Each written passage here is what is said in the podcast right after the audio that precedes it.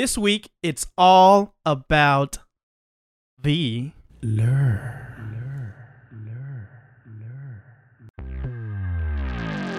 Roger, zero J, J, J.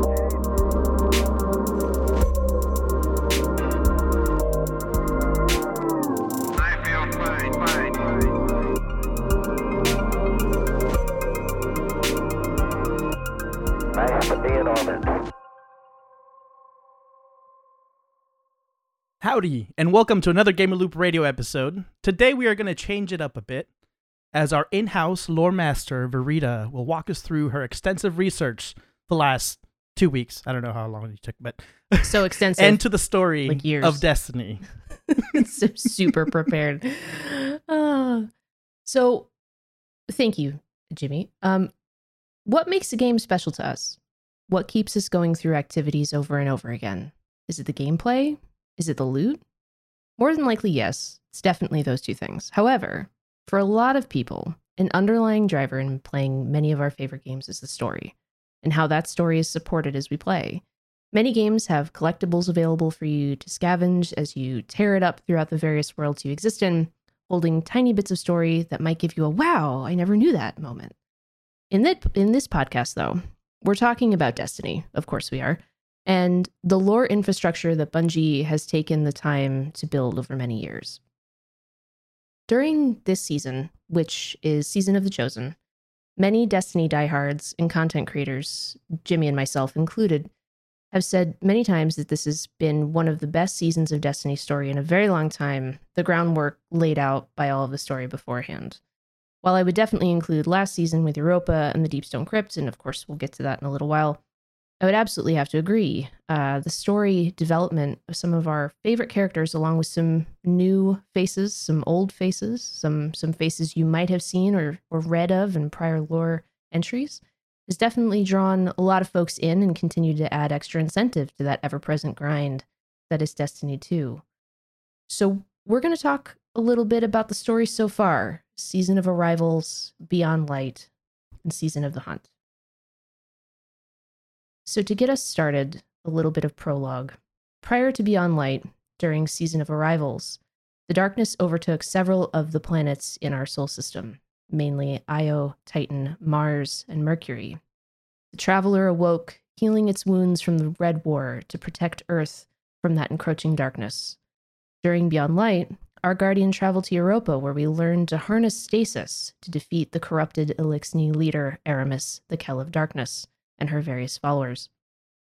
While we harness these powers through the help of someone we thought was long lost, the Exo Stranger, or as we come to learn, Elizabeth or Elsie Bray, Throughout Beyond Light, our Guardian unlocks stasis powers, and many of the figures we have come to know take a stand on our usage of the darkness. Zavala cautions us against wielding it, working to ensure it does not spread any further.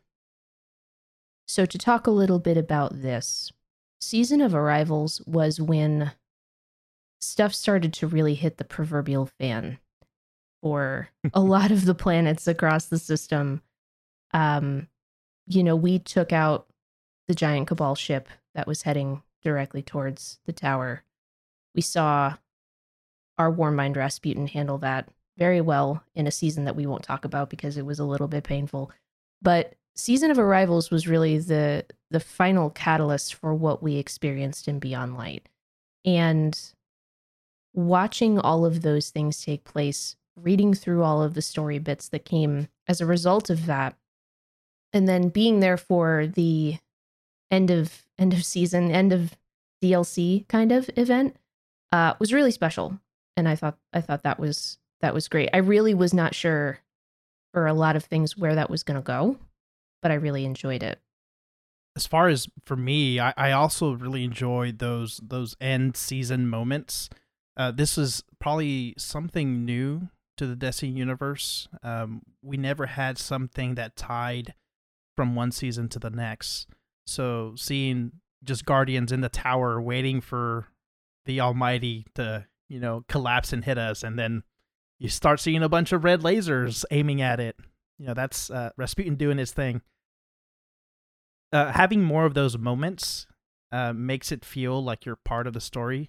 You know, as as as players, and and makes that that you know a special moment. Probably some other games that have probably done something similar. Um, so that that has been very exciting to experience um, season by season, and and looks like they're learning each time they go. Um, I, I, as as cool as seeing that Almighty blow up, uh, it did take a few hours. It oh my god, it so did and it was a little painful. I remember there were there were 5 of us sitting in a PlayStation party chat and it was just myself and one other person and we were deemed the ambassadors for sitting in the tower and watching this take place. I was a little disappointed that nothing else happened as a result of that. I I expected the pieces of the Almighty as it broke up and hit Earth to be something we could go and explore, and it never was. And that was a little bit of a bummer, but the representation of that event was really neat. I thought that was awesome. So, starting with that, and then leading into the event at the end of that season, where the traveler heals itself. There's a little mission that went along with that that you got to do. You got an emblem uh, from completing that mission and then watching the traveler heal itself and that leads us into beyond light. I thought that was a really fitting way to transition into what we saw and the cinematic at the end of that with the traveler reaching out to protect earth and the darkness enveloping everything else around it was such a for me a really powerful image to see for someone who's played destiny for so long to see the transition and see the darkness really envelop uh places that we've come to just know like the back of our hands is it was quite quite the thing to watch happen It was a nice little throwback to the opening cinematic Mhm. of Destiny 1 where you start seeing darkness envelop Sol, yes right? So it was a really nice throwback and now we actually got to see the darkness eat up half of our, you know, planets. were there And something that was Mhm. And something else that was pretty cool is one of the the challenges oh my gosh, I forget the name now. Um one of the dungeons, the the newer dungeon oh the prophecy to dungeon Yes, the prophecy dungeon. You get to see bits and pieces of the planets that are being vaulted, yes that are being developed. So that was a pretty pretty neat uh, Easter egg in in the dungeon itself to see how they're tying it with the story and with the the different missions that you're going through that season. be honest gut reaction was there any of the were, were there any of the planets that you were not super sad about being taken by the darkness in this particular instance They can take Mercury. Yep. You can't do nothing there. Take Mercury. I don't want it back. I don't need it back. Thank you. You can keep that. Ah, well, as part of Beyond Light, so this transition from the darkness enveloping these other planets that were taken, the traveler awakening, healing, saving Earth, we then head on back to that wonderfully icy place, Europa. And that is where the majority uh, of Beyond Light starts and takes place you are hopping around to the other planets that are remaining um, to just check in on everybody who's left, basically, and make sure they're all okay. But the majority of it does take place on Europa, as does, in my opinion, the coolest bit of lore and story that was part of Beyond Light, which is the Deepstone Crypt.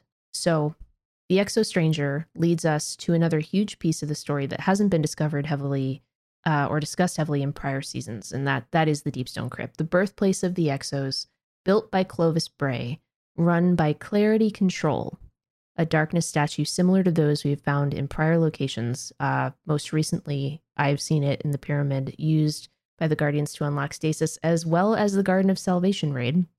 Clovis Bray would commune with the darkness, and when combined with Vex technology, use these two factors to help create the Exos uh, specifically Vex radiolarian fluid and concentrated darkness.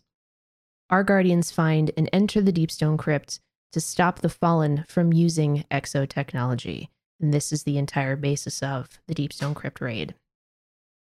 We fight Atraks, one of Eramis's lieutenants, who has turned herself into an exo, Atraks 1, arguably the worst encounter of the raid, who has also used exo technology in the Deepstone Crypt to resurrect Taniks, the Scarred, again, because we haven't killed Taniks enough. What's one more time? We then fight our way through the Morning Star, a space station orbiting Europa, where the nuclear descent protocol has been activated. Status calamitous. Our guardians manage to deactivate the protocol, sending the space station to the surface of Europa, where we defeat Taniks again. Easily, in my opinion, and this it's difficult to top my favorite piece of lore, but this is easily the second favorite bit of story collectively in Destiny for me. And I I, I agree with that. Uh, I remember uh, listening to My Name Is Bice videos about the some of the lore hidden in the grimoires regarding the dreams uh, that Cayde had hmm regarding uh, the Deep Stone Crypt. So you know, five six years later, we actually get to see uh, where all of these he- exos are built and get to understand a little bit more of how crazy Clovis Bray was. Because honestly, he was a terrible person. He's a horrible he did- person. horrible person. he did bring all this technology, and I don't think we could have, you know, the the Destiny universe would would not have been the same with all the good and bad that he did. Agreed. And he's he's an absolute monster. Uh, and we'll we'll get into that a little bit later, uh, around the specifics of of examples of his his monstrosity behavior.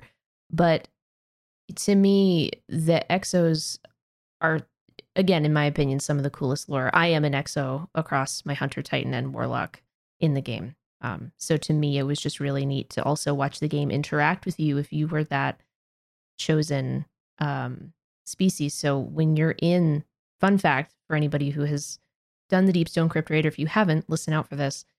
If you are an exo in the game, it will indicate that and welcome you as you enter the Deepstone Crypt. The Clovis AI will say something to you specifically, which is kind of neat. So, wrapping up Beyond Light, uh, leading into the first season that we got with the Beyond Light expansion, we got the season of the hunt.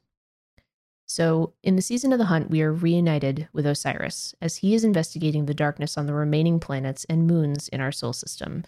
All that is left at this point is Europa, Nessus, Earth, specifically EDZ and the Cosmodrome, Tangled Shore, Dreaming City, and the Moon. In Osiris's investigation of the moon, believing Xivu Arath, hive god and sister to Oryx, the Taken King, and sister to Savathun, the Witch Queen, uh, we believe that Xivu Arath is looking to take advantage of the chaos left in the wake of the events on Europa and planets before. His ghost, Sagira, is sadly slain by the High Celebrant of Xivu Arath, leaving him lightless. For those of you who are not familiar with Destiny, this is a very big deal. Light is what resurrects us every time we die. So if your ghost is taken or slain, you are left lightless, which means you are left vulnerable and are no longer effectively immortal. As our guardian reaches the moon to assist Osiris, we meet another familiar and yet unfamiliar face in Uldren Sov, now known as Crow. Uldren was resurrected by the Traveler and made into a guardian, and we now know him no longer as Uldren Sov, but but specifically as Crow. When we're made into guardians, we have no memory of our past lives and events, so this is a huge surprise to us, but obviously Crow doesn't understand or know why. He's been picked up and employed by the spider in the Tangled Shore to help track down the High Celebrant with Osiris, who is using artifacts of the darkness called cryptoliths to corrupt the minds of Cabal, Fallen, and other Hive into an army called the Wrathborn. As the story of the season plays through, we are advised not to tell Crow of his past as Uldren Sov. As a reminder, spoiler alert, Uldren uh, killed Cayde Six, the Hunter Vanguard. So again, this is this is a big deal that he's there. Uh, there was R.I.P. there was much screaming uh, during the trailer as this was revealed to us. And we are also advised the awoken queen, Mara Sov, who is Uldren's sister, uh, intends to return to reality out of the. Oh my god, the Ascendant Plane, excuse me, to confront Savathun and end the curse on the Dreaming City. We find the High Celebrant defeating the Ascendant Hive Knight and freeing Crow from his quote unquote servitude with the spider. We also eventually realize that Crow has been chosen by the Traveler in a similar fashion to that of the Speaker as we follow the trail of Crow's visions of a hawk through the EDZ, which leads us to Reforge Hawkmoon, a weapon of light reborn to fight the darkness. We learn to trust Crow, still not revealing his past to him, and eventually he joins us and Osiris in traveling back to the tower at the end of the season. There is a lot to unpack in a very small amount of story in Season of the Hunt, and I think my brain was already spinning at the end of it. And I don't think it's I don't think it's stopped spinning since then, truthfully, but that was a lot to happen in one single season. The one interesting thing, you know, going into this season, uh, knowing that Uldren Sov killed Cayde and us wanting revenge, I was personally ready to uh, confront Crow and give it to him again. but Bungie did a they did a tremendous job of basically humanizing Crow. Mhm. So you you felt bad for him, even though you knew what his previous life, what he did, and who he was. Right. So that was probably one of the one of the probably fastest ways I got uh to uh empathize with a with a character that I hated with a passion before. exactly. Well, and as someone who is not a hunter main, um, you know, mine my vanguard's still okay. He's grumpy, but he's there. Um I I empathize heavily with people who watched that whole event, you know, when Cayde was killed. And I I mean I cried when that happened. Um but uh, I think people who play, you know, typically who play hunters feel that a little bit harder. And then there is there is a lot of emotional conflict with seeing Uldren there, but he's not Uldren anymore. He's Crow. He doesn't know what he did. Everyone else knows what he did, which is super duper awkward for him and continues to be kind of awkward uh, as as we progress through the various seasons within the game. But to your point, Bungie did a really good job of humanizing him. Bungie was like, "Oh, hang on, did you want to hate him? No, no, you're you're gonna want to hug him and have a beer with him."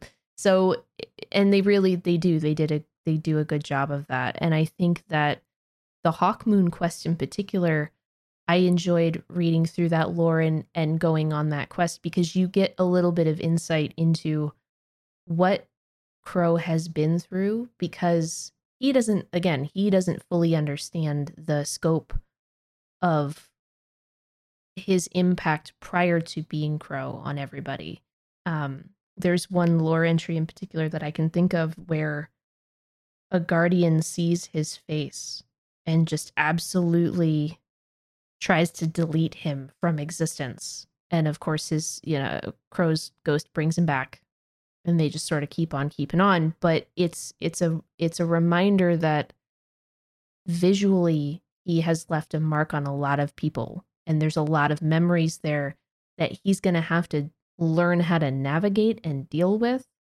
And as as are the rest of us as as we kind of get through the story. Although truthfully by the time we're at the end of this season i'm okay with him. I'm i'm fine with him. I'm not a it's okay for me. But i understand how that's still a sore spot for other people The other interesting thing that I noticed is, well, when he wakes up, he has no idea what's going on in the world, Mhm. right? Um, and he he he's working under Spider, so he's living a- among the Eliksni, right? The fallen Mhm. in the uh, and he becomes friends with them. So he he is trying to understand why are we fighting with with these different species and why can't we find some sort of peace right right so that i think that's interesting because you start seeing that more in the season of the chosen as he and we'll probably get more into that but he he starts questioning some of the actions from saladin and some of the other uh, members in the vanguard Yes, absolutely. And we will definitely, that is a good segue. We will jump right into that. So, the newest season following that season of The Hunt, uh, which almost felt a little bit like a new chapter of the story in general. If you think about Beyond Light like a like a book, season of of The Hunt was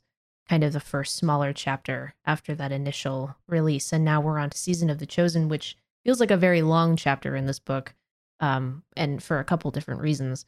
So, For a little bit of background, following the defeat of Dominus Ghaul at the end of the Red War, Caiatl, daughter of Emperor Calus, declares herself Empress of the Cabal.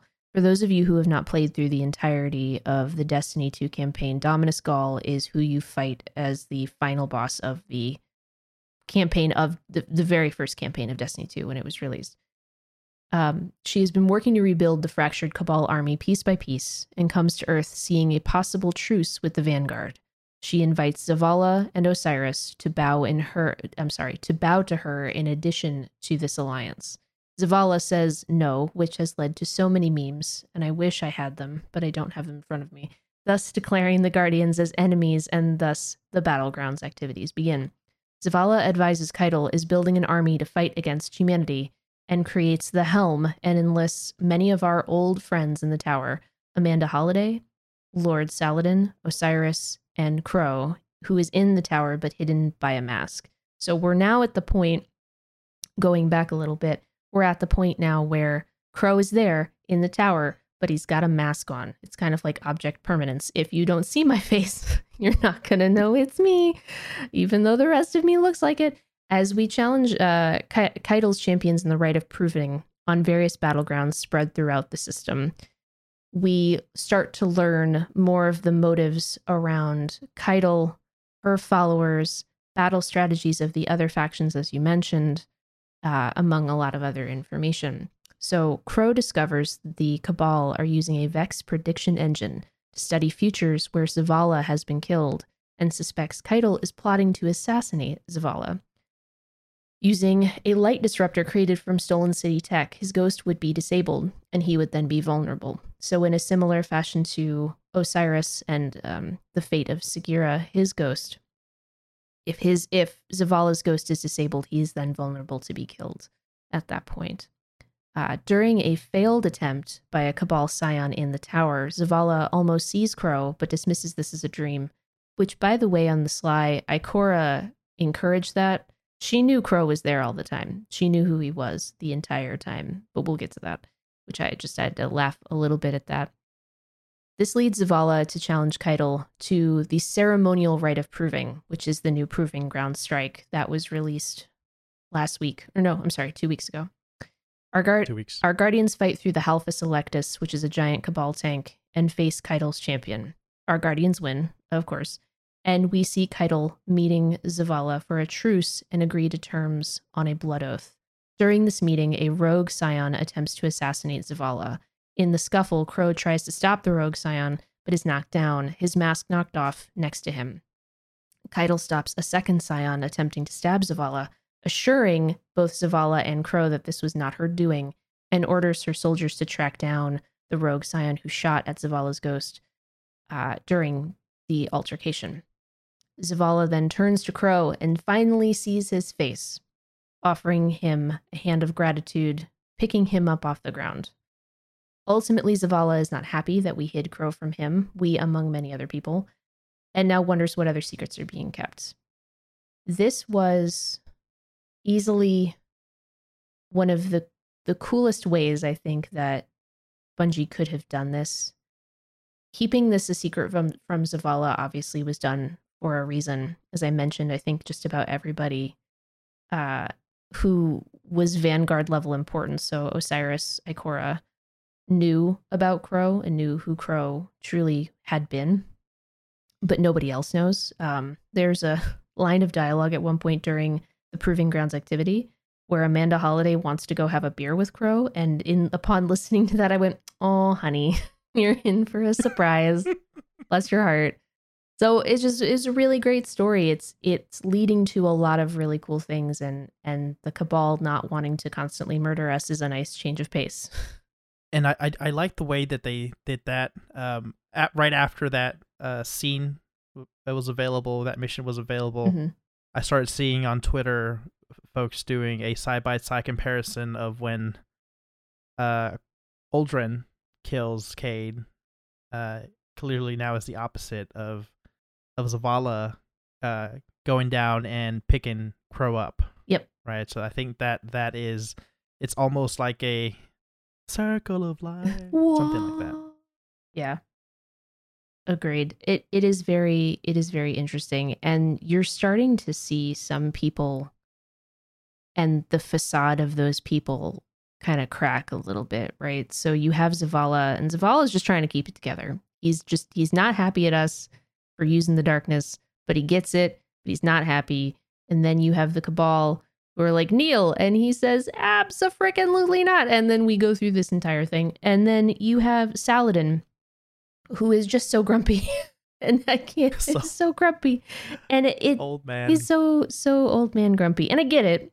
I get it. You know, he sat on his butt throughout the entirety of the Red War. He didn't do anything. And now all this other stuff is happening and he feels like he needs to be involved. And I understand, you know, he lost everyone he cared about to Siva quite some time ago. So he's got he's got a pretty big chip on his shoulder.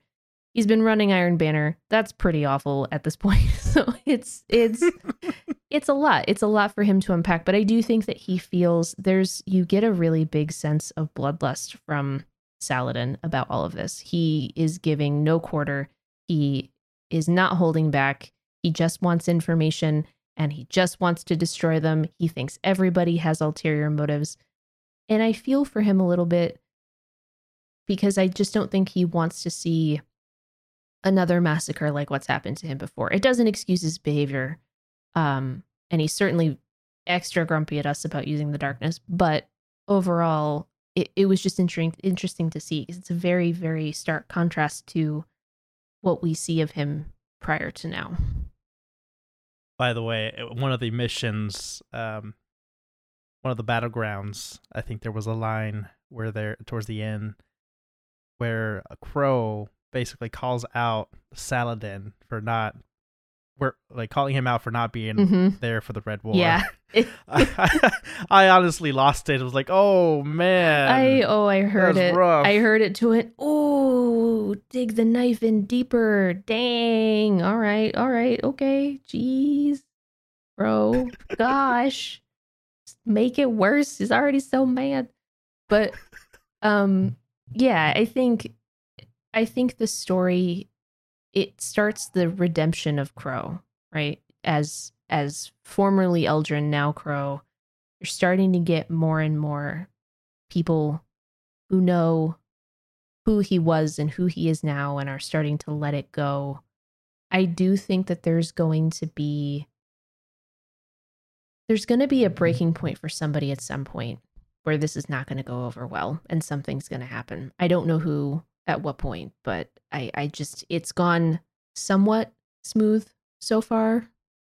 So we'll have to see what happens. I still stand by my prediction uh, that I think Ikora is going to lose it somehow, and we're going to lose her to the darkness. But but we'll see.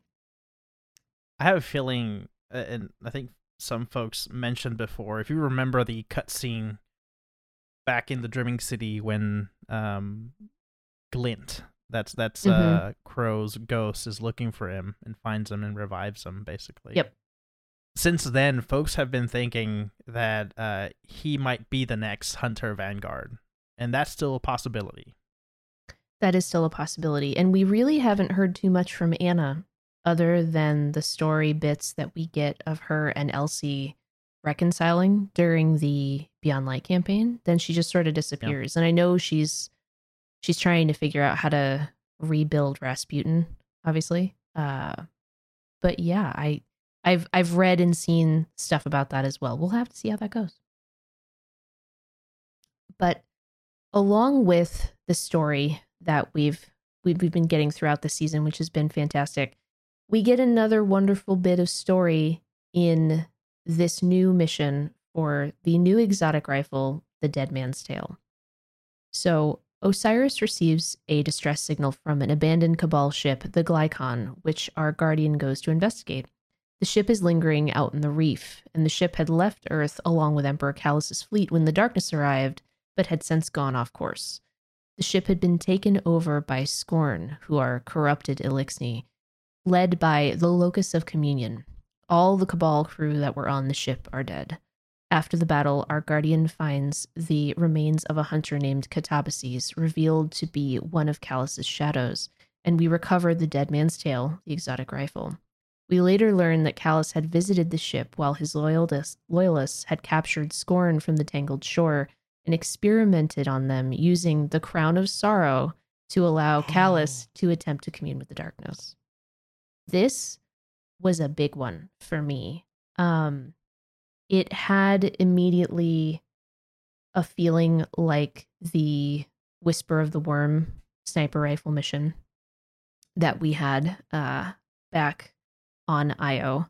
And it's just so creepy. I remember when I ran it the first time, it had that feeling like the game Dead Space.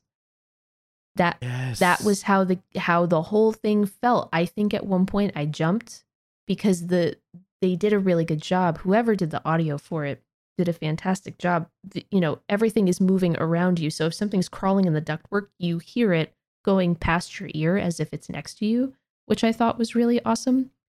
Uh, it's certainly a challenging mission to get through. It's a lot of fun, but the lore around it again you know now we're back and we we had kind of talked about it before how we didn't really think Calus was gone forever you know? He left with the leviathan and everything uh when the darkness came to encroach upon the universe but we never really thought he was gone for good and now that's been confirmed a little bit because he's trying to commune with the darkness which is super bad. But um it was just it was a, another another great story. I feel like bungie is tying up some threads very nice and neat and then pulling on new ones to create new story and this is a really cool thread that they pulled i'm i'm loving it absolutely I had no idea that the Crown of Sorrow was involved with the icon. didn't so this is news to me. Oh my- Oh my oh god. oh my god secrets we're sharing secrets this is awesome Secrets. Secrets. Secrets. For those that haven't played, I think was it last it was last year's main campaign, right? Or the raid from where we go and um one of the cabal, I forget his name, is wearing the crown of sorrows. are you talking about the crown of sorrow raid Yes. Yes. oh i don't remember Gahlran right Yes, Mhm. Gahlran. Yep. he puts his hands up you guys shoot his hands and then you shoot him in the face and then the crown falls and you kill him that that was a good So all this stuff that happened Glykon was in preparation for Gahlran. I don't if he was using I, I feel like if he was using the crown of sorrows to experiment on on them eventually he, Gahlran had the crown of sorrows at the end unless someone went and picked it up after we slayed him I'm wondering if somebody picked it up after we slayed him, and I didn't get a chance to look at this, mostly because I didn't want to reveal lore to myself that I hadn't uncovered yet. But I do, I do think this happens to be. I think this is something that happens after the fact. It's difficult to tell from what I've uncovered so far, but you can actually see the crown of sorrow. It's in an area that we can't get to yet on the ship but there there is a an image of it that you can see in the in the Glykon mission but the fact that Calus is trying to use it to commune with the darkness that's that's no bueno. I i think that we are going to end up getting another raid maybe having to do with that or maybe another mission or or something. I just i want to know more of that story. Um but it's just yeah to it's kind of a throwback. It's one of those things where you didn't think they were going to pull that back in and then they do and you're like oh my god it's there. But the whole the whole mission finding katabasis at the end and taking the rifle and you feel bad about it. You feel bad about taking it. It's like you're up there and you're dead. I'm gonna take your gun. Bye. I it's bad. But it it's just such a it's a very well done very well done mission i thought it was. And it's a challenge. It's a great challenge. It's especially a challenge when it's timed.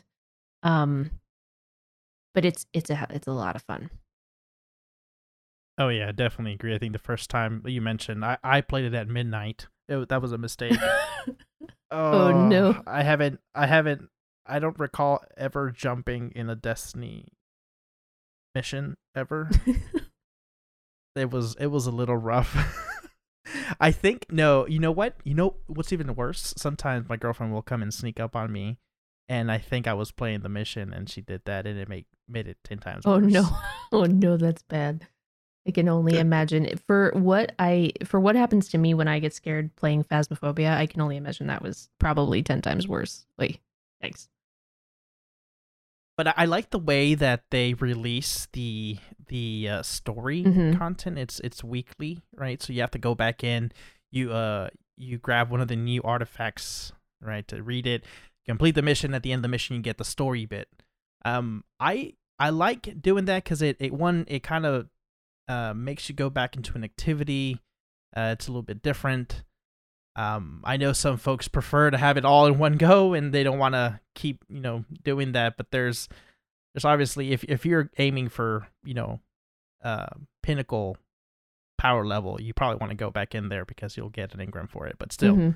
um, I I like the way that they have released the story, you know, on a weekly basis instead of all in one go. Agreed. Yeah, I think it's great. I there are it depends on the story, but I also think I don't know. I guess I'm of the generation where I had to wait once a week for the new episode of my favorite show to come out. So for me to wait a week to read a lore entry for Destiny to me is it's on that same level. So I certainly don't mind uh waiting for it. It just makes me want to get it done. It just makes me want to do the activity, which if that's the main goal that Bungie has set out to achieve, uh, you can put a check mark next to my gamer tag, Bungie. Hope you're listening because you have definitely I am I am that market that, that you have created that for. Um but yeah, I I absolutely I love it. And I think before we get into the specific um you know little lore bits that have come through this season and prior seasons, one thing I didn't mention in the notes that I think is also really important to note is it is also the delivery of the lore that to me is very important in the way that Bungie does it because you have obviously you have the stuff that you go and collect out in the world. You get lore bits from completing activities within the game. So again, this is a perfectly good example. The lore that is attached to the Glykon mission when you run it every week, you get just from completing it. You don't have to find something specific necessarily. You just just complete the mission. But there is also a huge amount of externally published lore that exists that's created by Bungie. So not only are we talking about people who have gone through the process of writing these stories and breaking them up and sticking them in throughout the game, there are three published volumes of lore called the Grimoire, all three of which are on my shelf, yelling at me to read them again. You have little bits and pieces throughout different collector's editions that have also been published. Uh, most recently, the Beyond Light collector's edition had a journal from Clovis Bray, which is incredibly cool. And on top of that, there are lore entries on some of the ships. There are lore entries on some of the ghosts. There are lore entries on all of the armor and some of the weapons, and also, um, oh my gosh, the sparrows too. There's there's lore everywhere in the game, so it's not just it's not just the delivery internally; it's externally, and it's just interwoven throughout the entirety of the game and the culture around it, which is super cool to me. Adding to that, there's also the the lore entries that they publish on uh, Bungie's website, and it's sometimes leading into a season. Yes.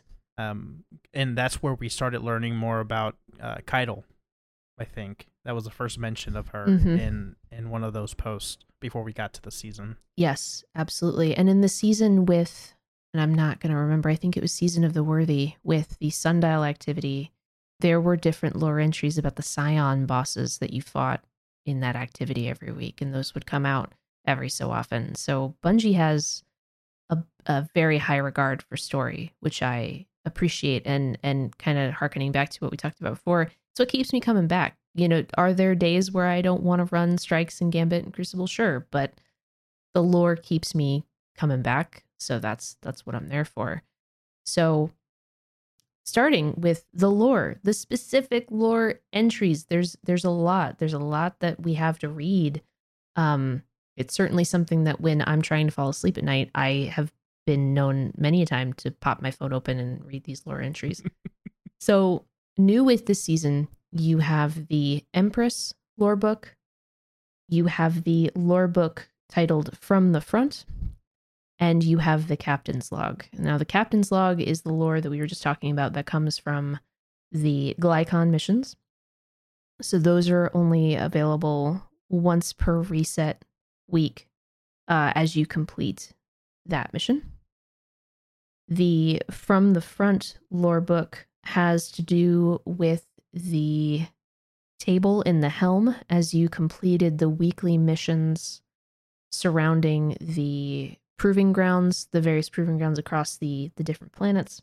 And then you had Empress, which if I recall correctly, I think also unlocked from the same things. Um, and those are all about Caiatl and her rise to rise to power within the within the Cabal Empire. I think of all of them, the captain's log entries are probably my favorite. I am admittedly behind on collecting them, which is something I never thought I would say regarding lore. Uh, but I sadly am I am I think a little bit behind on getting those. But so far, uh, they've been they've been very very enticing. Don't worry, I'm also behind. I had to I had to cheat folks and I was looking up YouTube videos from from some of the lower folks to catch me up.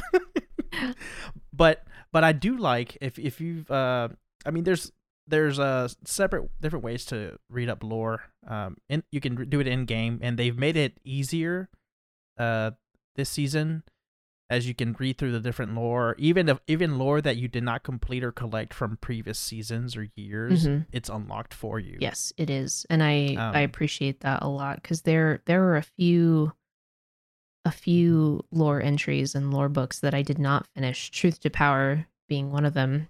Rip the Ascendant challenges. Um, that I did I didn't get to finish to prior to uh prior to the uh, Beyond Light starting. So yeah, and I I agree. I think that UI change in the way that they've done that. They don't want to punish people for not completing it. They want you to read the lore. They want you to be invested in the story. So they're not going to sit there and say, "Oh, well, you know, you didn't do this, so we're not going to let you read it." They want you to be able to read it. So I think with with each expansion, they'll probably do that from everything prior. But yeah, I, I agree. I think it's a, a great call on their part. And there's also a third party site uh, called the Ishtar Collective. Yes. If you just want to get on your phone or on your computer, it has all of the different lore book entries and way more stuff. Like it has, you can go back and look at the Grimoire from, uh, you know, Destiny One and all that that lore. And there's different ways to filter it if you just want to know anything anything lore related about you know Crow or Uldren. You can you can filter through that. So that's a pretty powerful website. I will also 100% admit when I don't have any new lore entries to read from the game currently, I will be on Ishtar Collective reading them all the time. It's just nice. Nice pre bedtime reading. Um, were there any lore entries from the three that have kind of come from this season that stood out to you? I think I I'm in the same boat. Uh, my favorite one is the captain's log. Um, I think at the beginning, um, before you start learning who Cadapis is, I think I got his name right or something. Yeah, it's close. um, Mhm. I I was guessing that um it was um potentially opening to different time or different universes or timelines. Like it was because in one of the timelines we become a shadow, Mhm. I believe, and so I thought for a second that some wormhole happened and that was us from a different timeline. But clearly that that that disproved pretty quickly. But that was something that I was thinking at the very beginning of this Glykon mission. I thought it was, yeah, agreed. It's very, very cool. I do think it's probably my favorite so far for the season.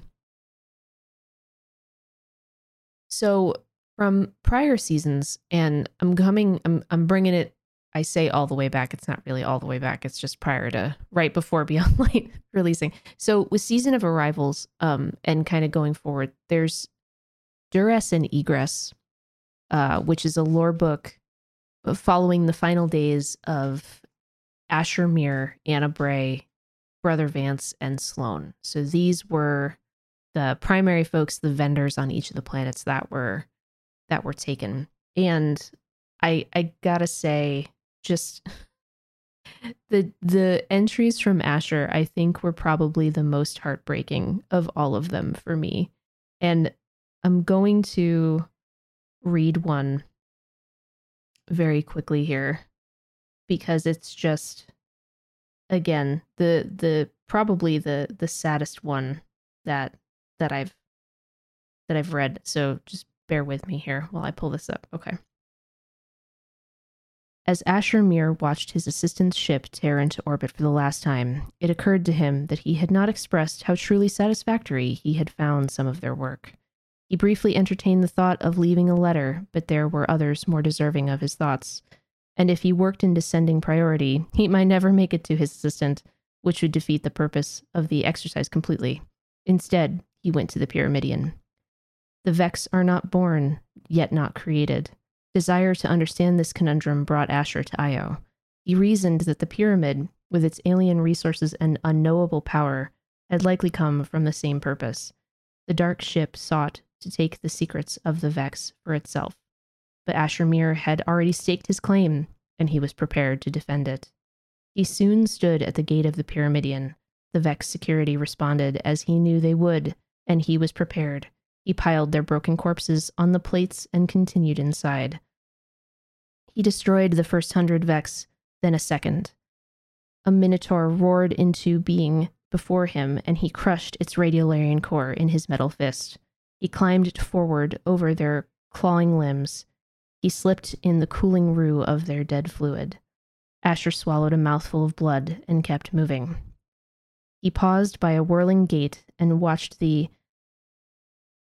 Oh, I'm sorry. It would be good if I breathed. Um, he watched the aperiodic waves and then stepped through at the only possible moment.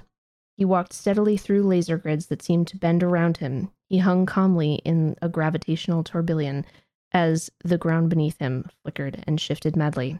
The Vex began to observe. The corridors of the Pyramidion were lined with glowing red eyes. The metal mannequins stood dumbly, twitching, shuddering as Asher passed. A familiar area unfolded before him, a cubist sinkhole reeking with the flat base stench of slate mud and bleach. He looked where the sky should be and found another impossible shape, another fractal contradiction. Far above him, placid in its Penrose vortex, the vast radiolarian lake lapped gently at the metallic shores. The man reached up to the lake with his metal arm. He then reached with his arm of flesh. He reached with both, and he brought the lake down. And that that entry is Asher basically bringing the radiolarian lake down the Pyramidion and just taking everything out in it, including himself. And and reading that reading that broke my heart the first time I read it. That was that was rough. Finally, get to see the lake or hear about the lake. Right. And for for those who don't know, the assistant that that Asher references is us. So as we play, he calls us his assistant. So that that also it gave me a chuckle at the beginning, and then you start to realize what's happening, and he just just goes and takes care of it. So that was uh that was a that was a rough set of of lore entries because you just sort of see them all take a final stand and either leave or they go down with the ship kind of thing. Um, so that was a that was a really well written series of entries. Prior, or I'm sorry, after that, we have a few other ones um, that I'll just read out briefly, and then we'll talk a little bit about each one. So you have regarding stasis, which are letters from Eris Morn, uh, basically writing out pleas to accept stasis and stand together to fight. And the last letter of that is uh, of that series is from the Stranger, and I'll I'll kind of talk about that one in a second because there's a little bit of a plot twist there. Uh, but then you have a tangled web.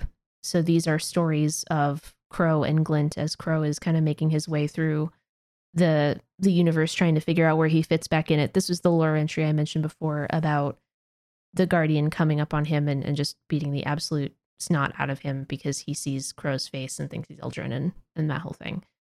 Um, your friend Micah Abram, which is These are the stories of one of the children on Europa when it was first found by Clovis Bray during the exo experimentation and the, the colonization of Europa during that time.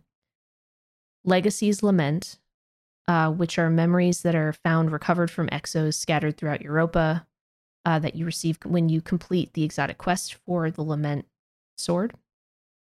The Dark Future, uh, which is an account of one of the futures in which Elsie Bray sees humanity fall to Savathun in the darkness.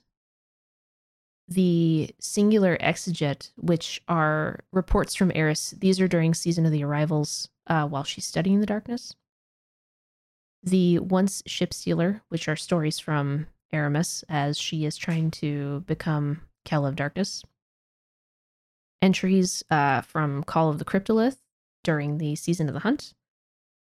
And then uh, Bray Lab Records Confidential. So these are s- examples of the experiments that Clovis Bray the first performed, trying to perfect exotechnology. And you find these when you scan the bodies of dead fallen exos uh, across Europa.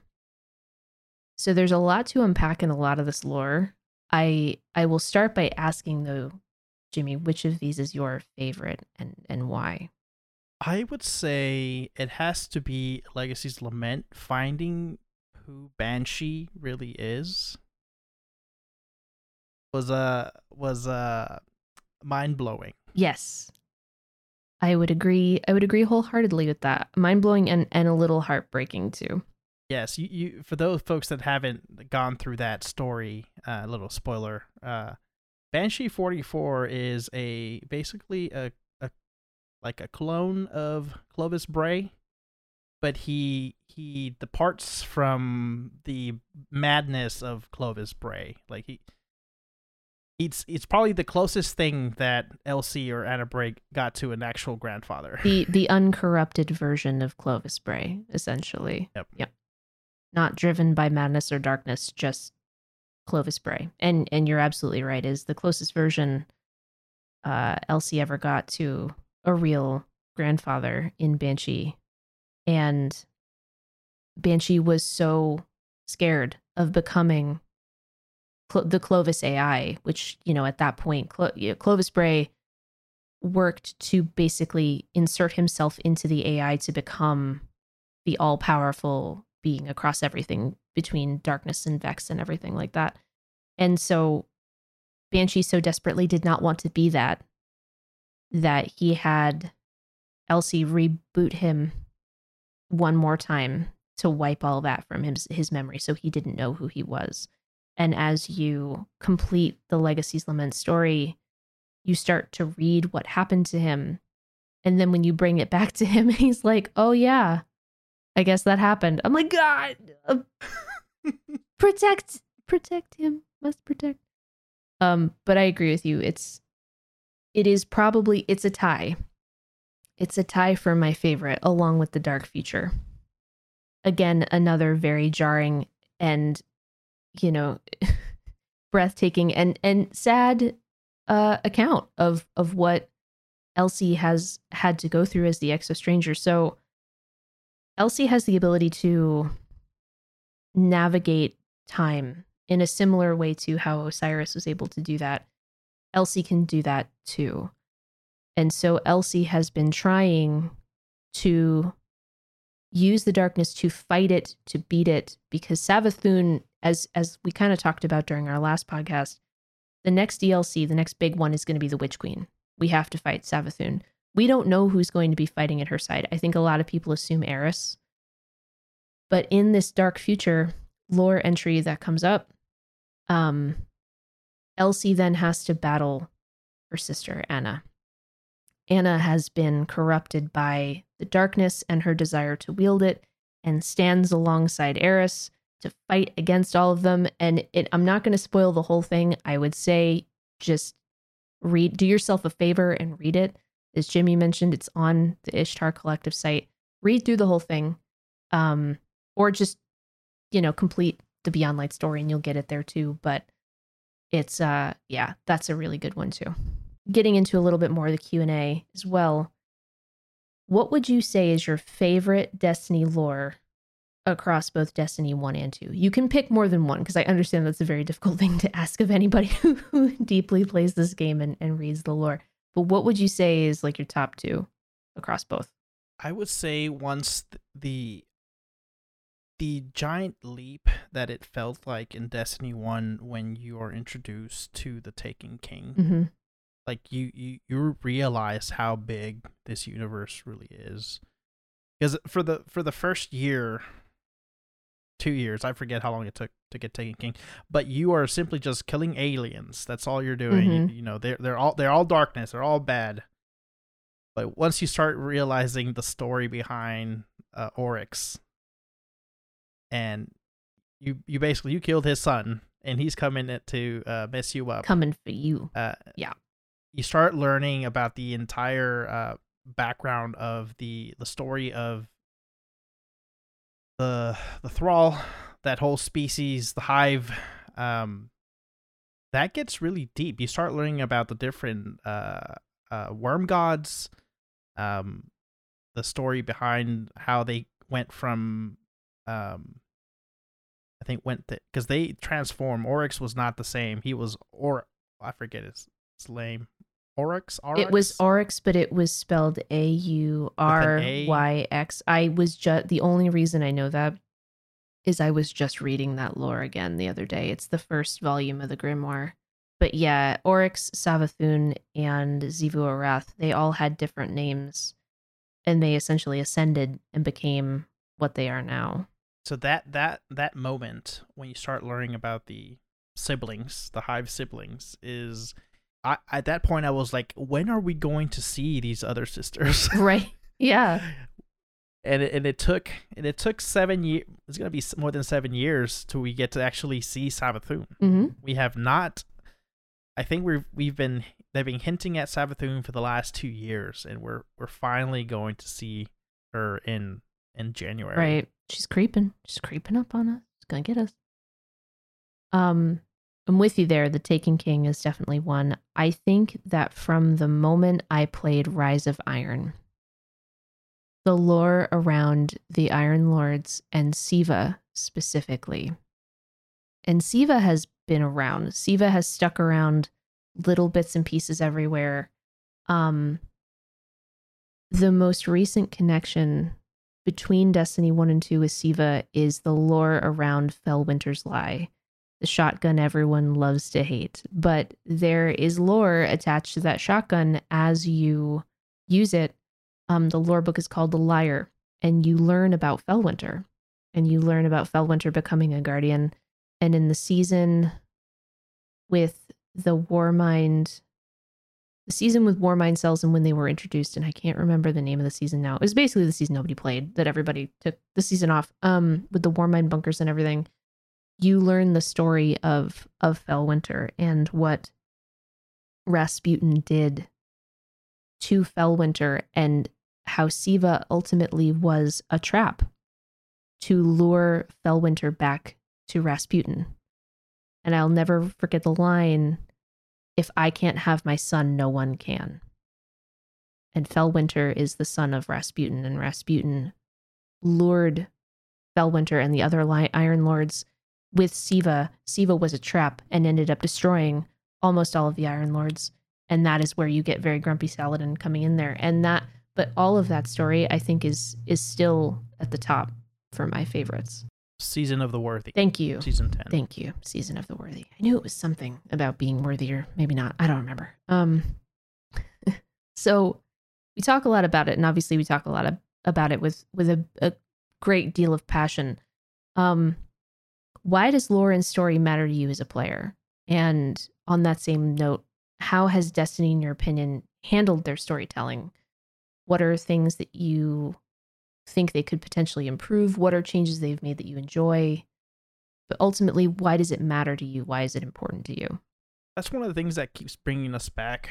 Uh, keeps bringing me back to the game. Um, for people that don't follow the the game or the story too closely, they just see us going back and back to the same missions, same activities, which you know, for someone looking outside in, eh, that that's what it looks like. But the the story, the the continued story, throughout this universe, throughout Destiny 1 and 2 is what keeps bringing me back.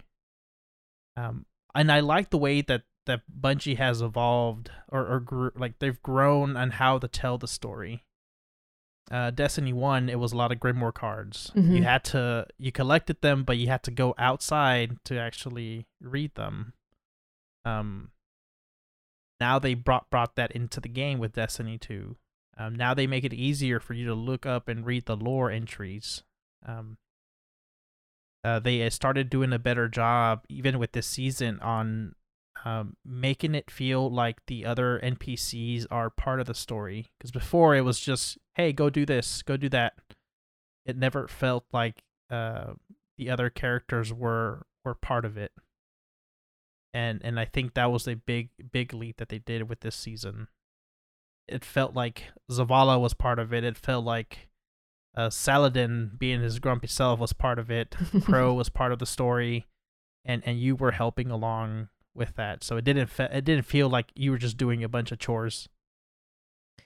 Th- yeah. There were some seasons like that. Yeah, I, de- I definitely agree, and I agree with your with your primary point. You know, I think, I think lore and story drive me personally to play a game, and how that story is supported within the game and externally is what kind of keeps me going back. You know, I I'm probably hitting on a somewhat sore topic, but the story of Division One and Two, I had never heard of Division before. I was playing Destiny minding my own self, my own little guardian in my own little world. And I don't remember how it happened. I don't it it I really don't even remember why. But someone said, "Hey, have you ever heard of the Division?"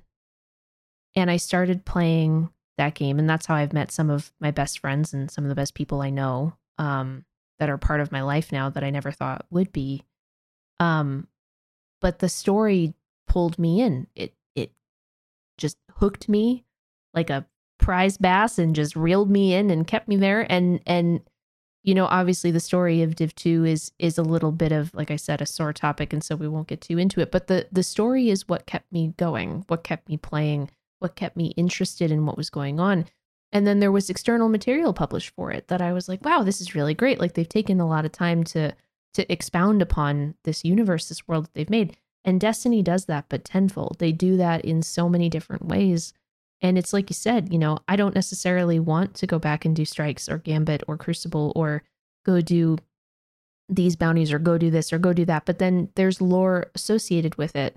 Or maybe there's a lore piece that I found that I never found before. I'm like, oh wow, I never thought saw this and pick it up and then you read it and then it it puts you down a rabbit hole to find more lore. And then, you know, I think obviously the interwebs helps quite a bit because there's a lot of lore that you never probably would have read had it not been for people pulling them off of you know the pieces of armor that are there or pulling them off of the ships or something like that. And so i think the fact that it's all just kind of everywhere it, it it's incredibly motivating for me as a player. If if i can get invested in a story then you've already got me there. And then if the gameplay is good i'm i'm good for a while in that way.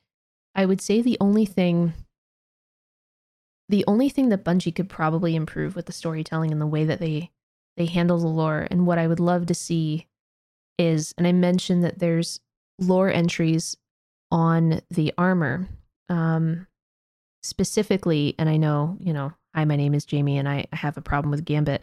Um there's there's lore entries on there from the Drifter on the the Gambit set of armor for the Titan and it explains how the Drifter came upon you know how he found the darkness how he harnessed it how he created the derelict and thus created gambit and i would just love to see a collected spot whether it's in the ui somewhere or it's published externally of the lore that's on the armor and stuff i think because there's there's pieces that i don't always see like for somebody who doesn't play trials regularly unless i go into the collections i'm not going to read that lore so i would I just love to see that somewhere. But other than that, you know, they're doing they're doing a bang up job.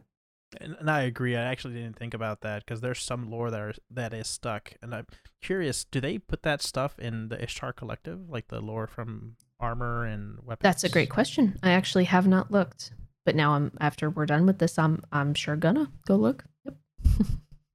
Yeah, that would be it. Would be great if it was in game too. Um, Yeah, or even just like I said, like something, you know, if they took if they took all of it and put it in a grimoire volume, you know, or something like that. And I'd love to see them obviously now it's like I said it's on the internet, like you can go read it for free, but I would have loved for them to publish the book that came with the collector's edition because it's this giant journal of Clovis and just so many examples of his crazy and i just would love to be able to because there's i think there's uh, illustrations in there too and diagrams that i'd love to just be able to have that and add that to the collection but and I think the one thing that they're doing better each season is how they tie it to, to the previous ones. mhm.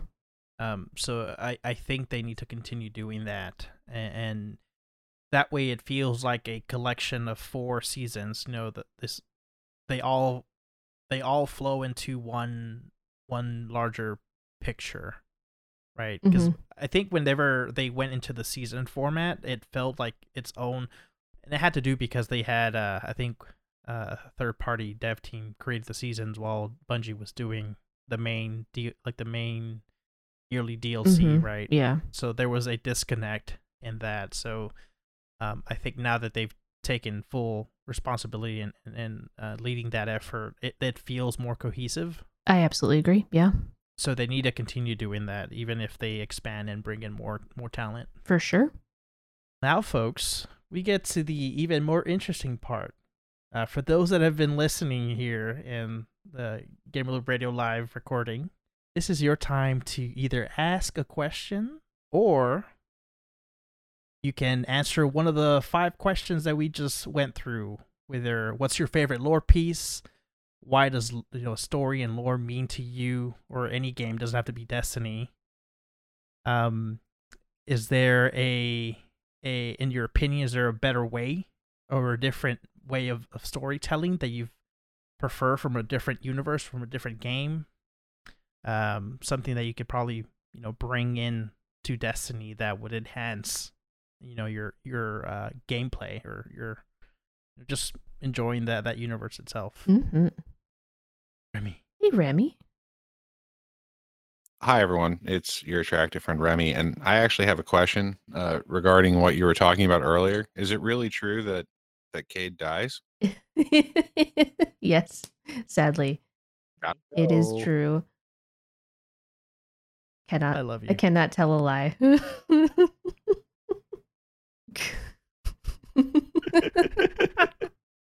that is definitely going to stay in the episode by the It way. absolutely has to stay in the episode. Yes, hundred percent. oh sage guys. Oh, a sage. Hello, hello. So we've uh, between the three of us had these conversations about lore and story and in Destiny 2 and some of the obstacles that I've had to overcome and enjoying getting to the storyline. Some of that requires some extensive grind to me, in my opinion, to enjoy some of the lore. And that's why I really appreciate this episode in particular and and uh, this style of episode to cover all of the lore that I've not been able to get to. But with that said, do you think that um, storyline being behind such, at times, such a steep grind wall for people who are story driven, there might be a better way to uh, invoke their interest in a better way for future content um, for for people like me. I love playing destiny 2 i love the story but sometimes it requires a lot more time than i can dedicate to it. You know what i mean? So do you do you think that there's any improvement that could be made um, as far as that's concerned to uh, appeal more to folks like me who love the universe but hate that there's so much grind behind learning what's next or what's going to happen. Absolutely. Um, you know, and I think y- you we've touched on it a, a handful of times in the past, but games that respect your time are important. And depending upon the game, there are some exceptions you can make for that. I think because it's just sort of an accepted reality where you know that something is going to take a certain amount of time out of your week. But to your point, there's not always going to be that time that you're going to want to put into it to to get through that. And the ritual activities in Destiny are not in any way shape or form respectful of of your time as a as a gamer. And so I think to your point, you know, some of these these juicier lore bits um that we're talking about. So regarding stasis, you know, those I believe I'm, I'm trying to remember the source of those, um, but I remember that being a little bit of a grind.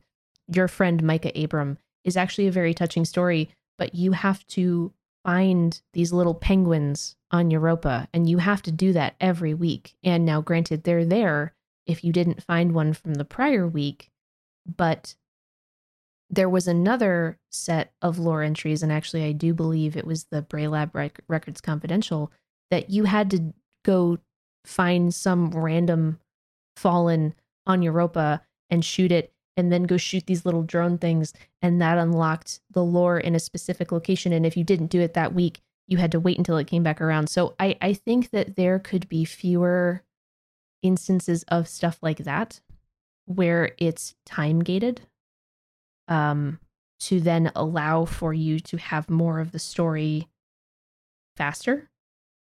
Um, I also think that there could be more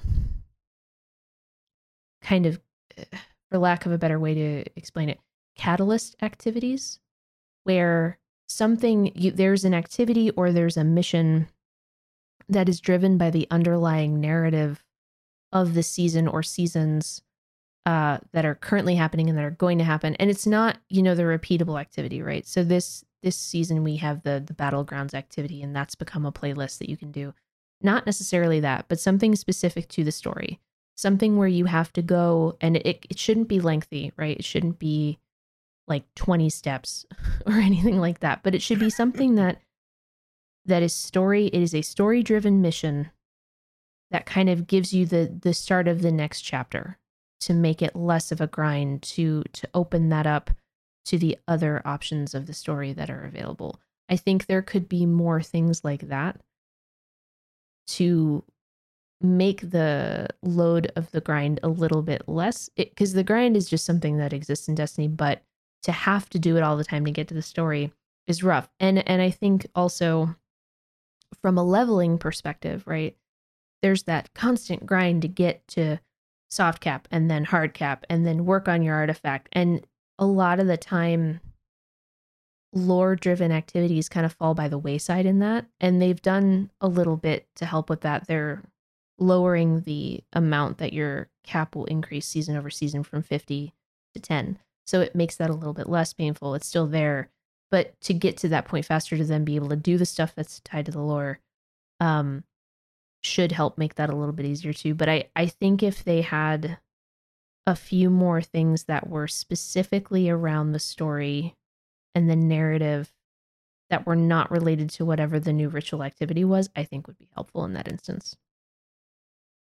The other thing, just to add, is possibly having either either in game or somewhere a, a description of how to obtain that particular lore entry Mhm. Agreed. might be helpful. Yeah. Right. Because or a summary. Right. Because right now you go if if you start a new season, it it it's blank. It just Yeah. has the, the name of the title. But if there's a summary of or some way to entice you to start chasing after that lore, Like a previously on Destiny type situation. yeah, some, something like that. That way, you can focus on which lore books you want to uh, know more about. Mm-hmm. I agree. At least that way, you have a targeted chase on on on lore. Yep, exactly. You can focus on the story that you want to explore, and then that may open up other options for you later down the road. Good question. I like that one. That's a good one.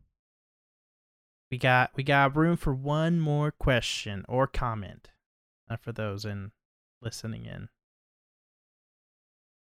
There's a button in there to raise your hand. Re- Remy and Sage, since they're admins, they can just pop in. But I need to pull you guys in if you have a question or comment. The ninja admin. It's a special role, I'm assuming.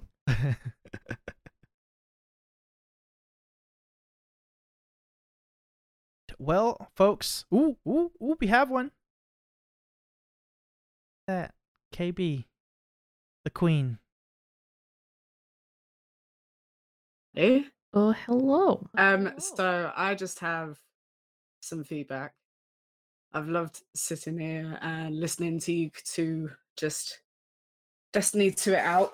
And as a guardian that just likes to run around and shoot stuff, um, thank you for uh, for introducing law that I would never have taken the time to read, and more law reading by Amori, please. Yes. Got you covered. Thank you. Bye. I love KB. mm-hmm. Same Z's.